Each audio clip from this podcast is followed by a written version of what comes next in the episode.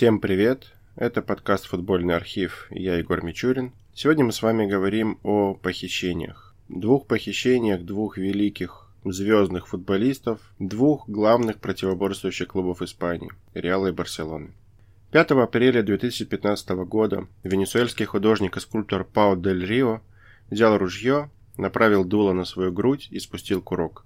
Пуля пронзила сердце 72-летнего Пауля, оборвав его жизнь в бывшей тюрьме, а ныне культурном центре Каракаса под названием Сан-Карлос. Честь и слава Паулю Дель Рио! Его руки будут продолжать рисовать и лепить революцию из бастионов Сан-Карлос. Некролог эксцентричного мэра венесуэльской столицы Эрнеста Виллегаса стал одним из десятков подобострастных статей и речей, посвященных Дель Рио после его самоубийства. Художник был символом антиэстеблишмента, кажется, с самого момента его рождения в семье убежденных испанских коммунистов которые бежали от режима генерала Франко в Америку. Хесус Дель Рио и Дора Каналис остановились сначала на Кубе, где в 43 году появился на свет Пауль, а два года спустя отправились в Южную Америку, как и тысячи беженцев из Испании, находящихся в железных руках Франко. В Венесуэле Хесус, пекарь по профессии, революционер по жизни, тут же вступил в подпольное движение Демократической партии и начал борьбу против военного силовика Маркоса Переса Хименеса. Можно сказать, что революционные настроения были в генах у его сына, рожденного на Кубе и воспитанного в идеалах вечной борьбы против режимов, противостоящих коммунизму. Именно поэтому в возрасте всего 20 лет венесуэльский юноша совершил поступок, немыслимый в наше время, но навсегда вошедший в историю мирового футбола. В 1963 году мадридский Реал который напрямую ассоциируется у многих прокоммунистических сил с режимом Франко, оказался в Каракасе, где принимал участие в товарищеском турнире в рамках предсезонной подготовки. Одной из звезд команды по-прежнему оставался аргентинский нападающий Альфредо Ди Стефано, даже в 37 лет остававшийся грозным оружием сливочных, которое, как обычно, повергало в дрожь соперников. Совсем недавно, напомню, Ди Стефано в составе Реала выиграл 5 кубков европейских чемпионов подряд. Ну, это достижение навряд ли кому-либо покорится в ближайшем будущем. Многими он воспринимался как эгоистичный, сухой, самовлюбленный человек. Он не без скандала расставался то с Ривер Плейт, то с Миллионариос, то с Барселоной. Там была достаточно мутная история его перехода и переезда из Южной Америки в Испанию но в итоге достиг невероятных футбольных высот с мадридским Реалом. Он был действительно гениальным футболистом, это никем и никогда не оспаривалось, но солидарность, дух коллективизма никогда не были его большими приоритетами. Именно Альфредо Ди Стефано был выбран целью венесуэльских революционеров, чтобы привлечь внимание общественности к их делу. Альфредо не играл в первом матче Реала в предсезонной подготовке. Он, кстати, закончился поражением европейцев от Сан-Паулу. Ветеран чувствовал себя не очень хорошо, он боролся с тропической жарой, и и когда его одноклубники отправились наслаждаться ночной жизнью Каракаса, он остался отдыхать в отеле. Его сон потревожили около 6 утра, когда какие-то люди постучали к нему в номер, сообщили, что производится спецоперация отдела полиции по борьбе с наркотиками, а потом футболиста попросили выйти из отеля на 5 минут. Альфредо переоделся из пижамы в костюм и вышел на улицу в сопровождении мнимых офицеров полиции. Те посадили его в машину, которая немедленно тронулась с места, после чего потрясенный Ди Стефано, которому уже успели завязать глаза, услышал следующее. Мы не имеем ничего против тебя лично. Мы делаем это для того, чтобы на нас обратили внимание СМИ. Правительство запрещает газетам писать о нас. Ты останешься с нами на несколько часов, а затем вернешься в свой отель. Мы не будем причинять тебе боль.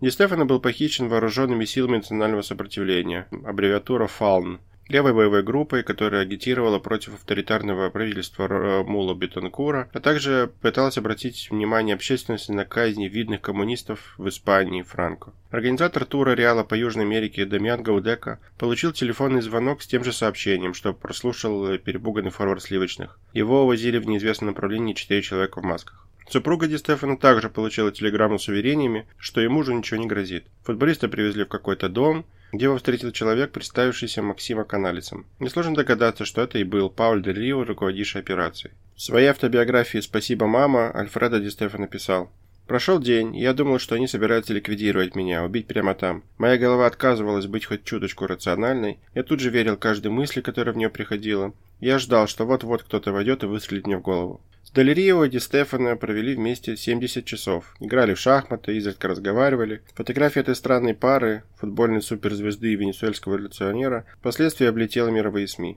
Пауль объяснял спортсмену, что с ним ничего не случится, что все, что нужно киднеперам, это лишь обратить на себя внимание средств массовой информации. Дель пытался втолковать аргентинцы, что Венесуэлу раздирают на части политические военные прохвосты, и не только и хотят, чтобы выгоднее продать нефть, принадлежащую венесуэльскому народу. Он рассказывал о Хулиане Гримау, испанском коммунисте, расстрелянном Франко по надуманному обвинению, и именно в его честь была названа операция по похищению нападающего Реала. Но Ди Стефано, тем не менее, никак не мог расслабиться. Он оставался убежден, что конец его близок, практически не разговаривал, лишь передвигал фигуру на доске и хмыкал иногда, чтобы показать, что слушает разлагодствование венесуэльца. Аппетита, как несложно догадаться, у него тоже не было. Однажды, это вновь вспоминает Ди Стефано, мне принесли паэлью и сказали, мы купили ее в Силенсио. Но ведь Эль-Силенсио – это район в самом центре Каракаса. Как же вы прошли туда, ведь там куча полицейских, удивился я. Не волнуйся, ответили мне. У нас в полиции много своих людей, 500 или даже 1000 человек. В этот момент я снова подумал, что они захотят покончить со мной. Интересно, что Де Стефано не был первоначальной целью похитителей. Сначала Фалн рассматривали возможность похитить знаменитого русского композитора Игоря Стравинского, русского-американского, который как раз гастролировал в Венесуэле. Но, как потом говорил сам Ди Стефано, подпольщики отказались от этих планов из-за состояния здоровья музыканта.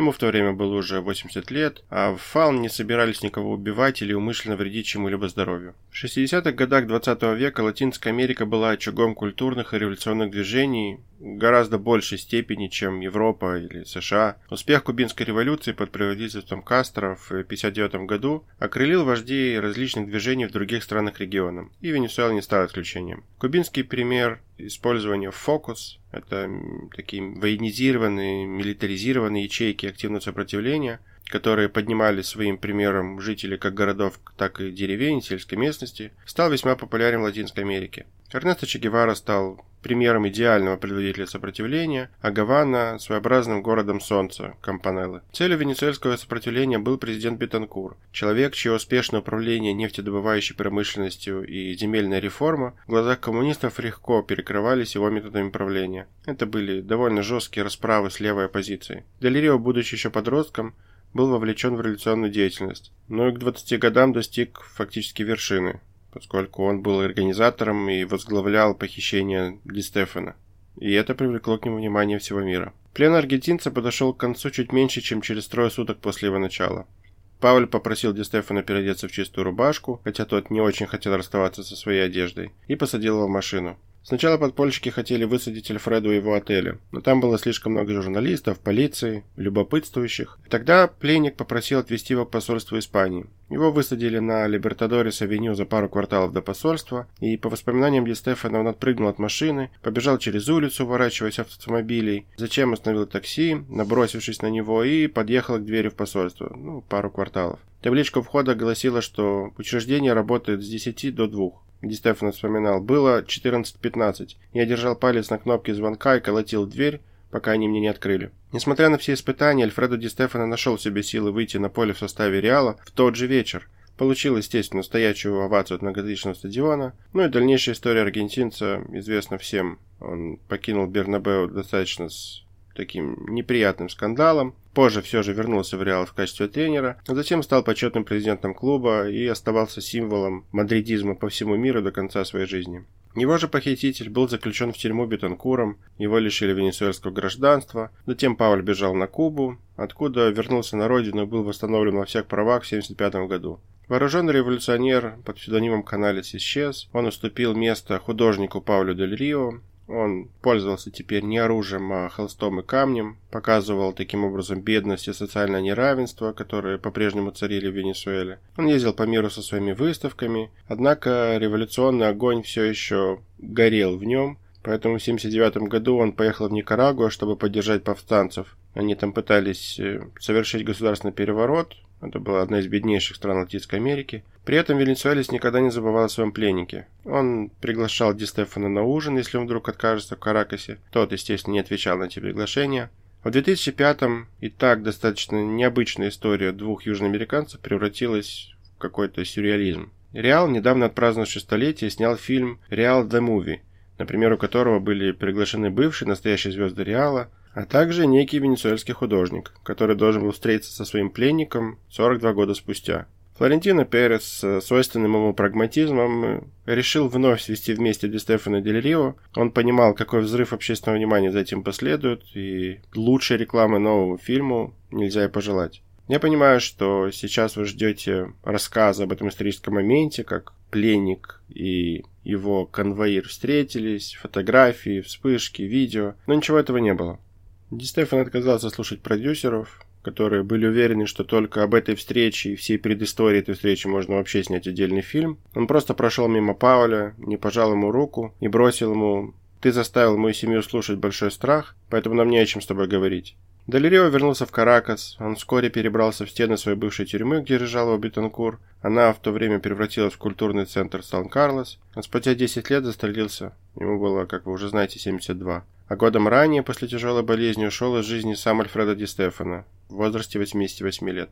История Пауля Дель Рио стала лишь короткой сноской в биографии лучшего аргентинского футболиста 20 века, да простит меня Марадона, но венесуэлец все же добился своей цели. В течение двух дней о нем говорил весь мир.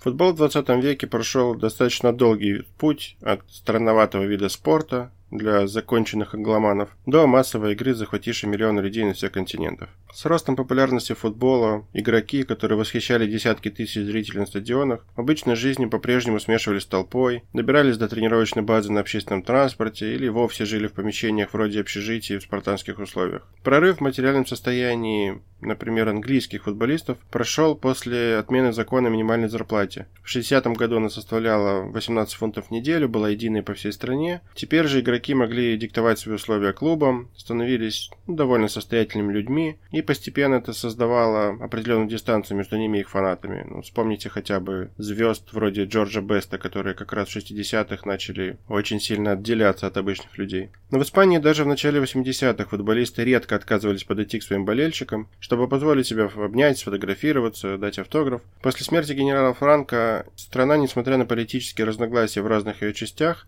переживала такой вполне понятный период единения – когда представители рабочего класса и игроки Реала и Барселоны ощущали себя единым народом. Первые с удовольствием тратили заработанные тяжелым трудом песеты, чтобы купить билет на стадион. Вторые никогда не отказывали первым в общении. Ну, это такая была несколько наивная, но все же достаточно естественная радость после так называемого освобождения. Оно, естественно, продлилось не один год, и люди в разных регионах страны ощущали это освобождение по-разному, но что-то такое в испанском воздухе все же витало. Энрике де Кастро Гонсалес, которого вся страна знала как Кини, пятикратный лучший бомбардир чемпионата Испании, стал настоящим идолом для любителей футбола и даже для своих партнеров по команде. Даже наличие подобного статуса никогда не мешало общаться на равных с фанатами до или после матчей. В детстве Энрике пришлось пережить переезд из благоустроенного Авьеда в Эль-Побладо, поселок, построенный сталелитейной компанией для ее рабочих и их семей. Население там было около 8 тысяч человек, и сюда получил новое назначение отец мальчика. Это было довольно мрачное место, оно напоминало такие некоторые шахтерские поселки в Англии тех же 60-х годов. Дым, который шел из огромных труб завода, постоянно застилал солнце. И родители Кини, Мария и Энрике старшие постарались, чтобы переход их сына в новую школу и смена обстановки прошли для мальчика максимально гладко. Этому, конечно же, поспособствовал футбол.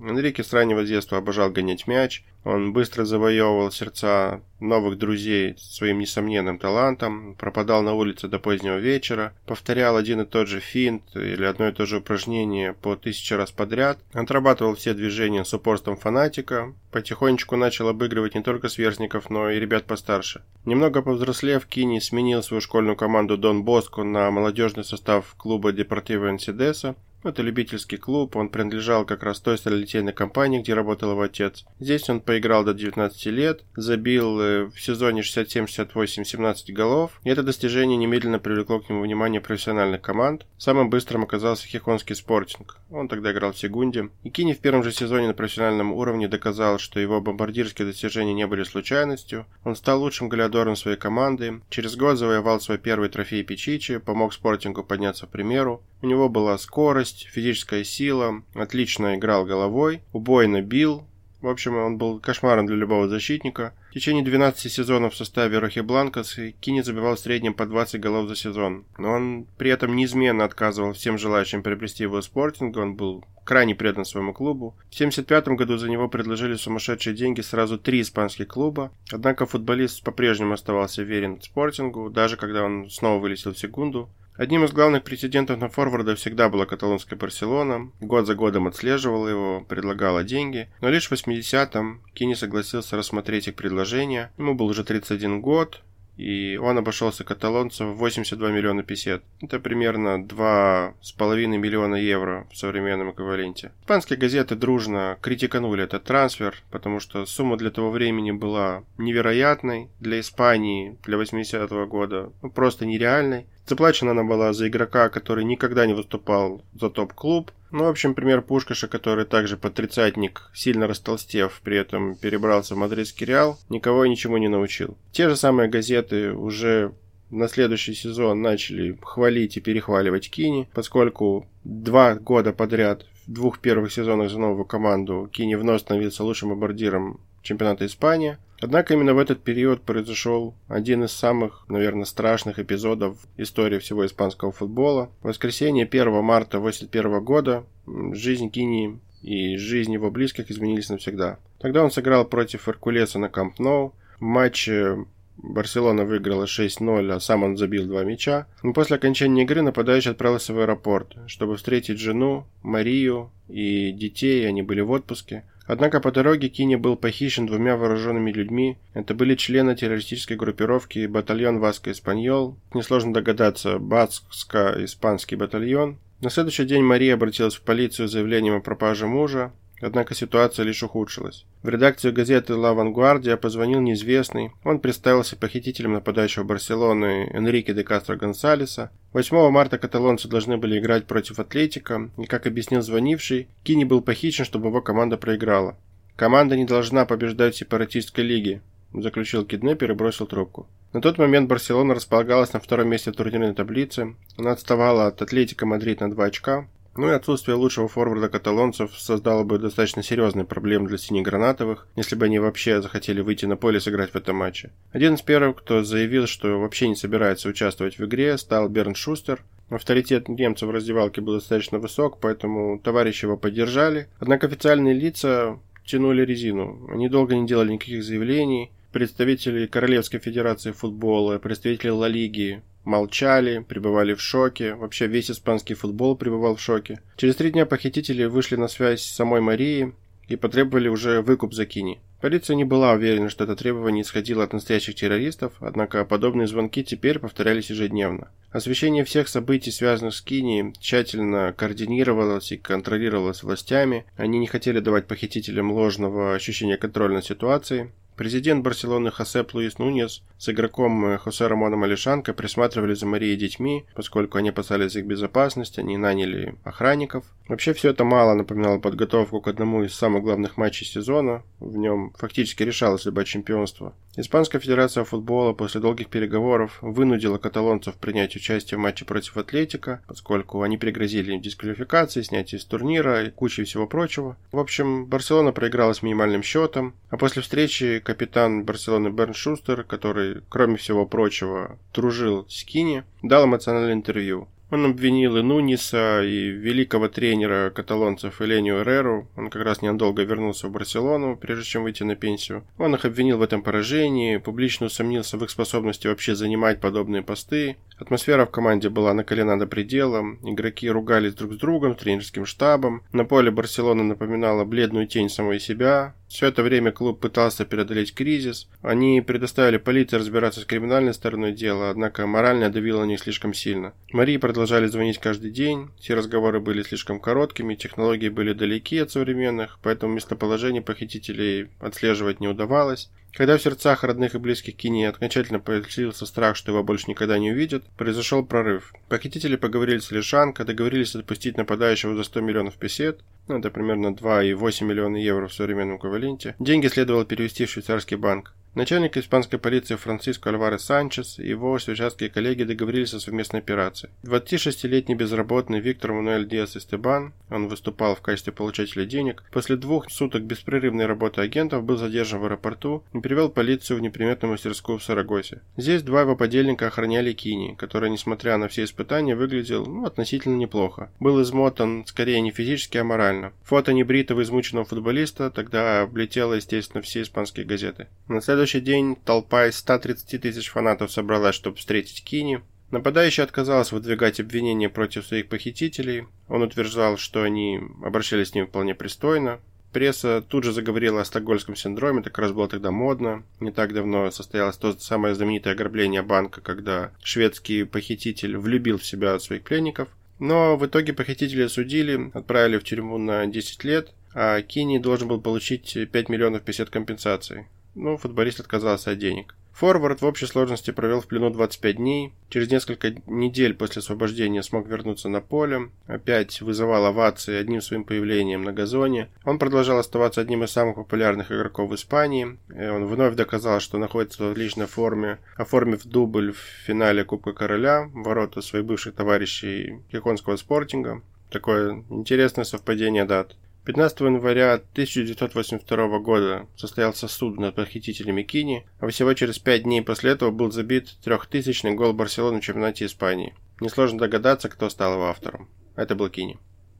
На этом все на сегодня. Наша футбольная география в подкастах расширилась и до Испании. Продолжайте слушать, отчасти смотреть на YouTube выпуски подкаста. Вновь напоминаю, что есть Telegram, ВКонтакте, YouTube – также подкаст можно послушать на всех остальных платформах, включая Apple, Deezer и так далее. Все это есть в ссылках как в описании, так и в вышеперечисленных соцсетях. Спасибо всем, кто меня слушает. На этом, я надеюсь, мы продолжим с той же подкупающей регулярности делать выпуски подкаста. На этом все. Не прощаюсь.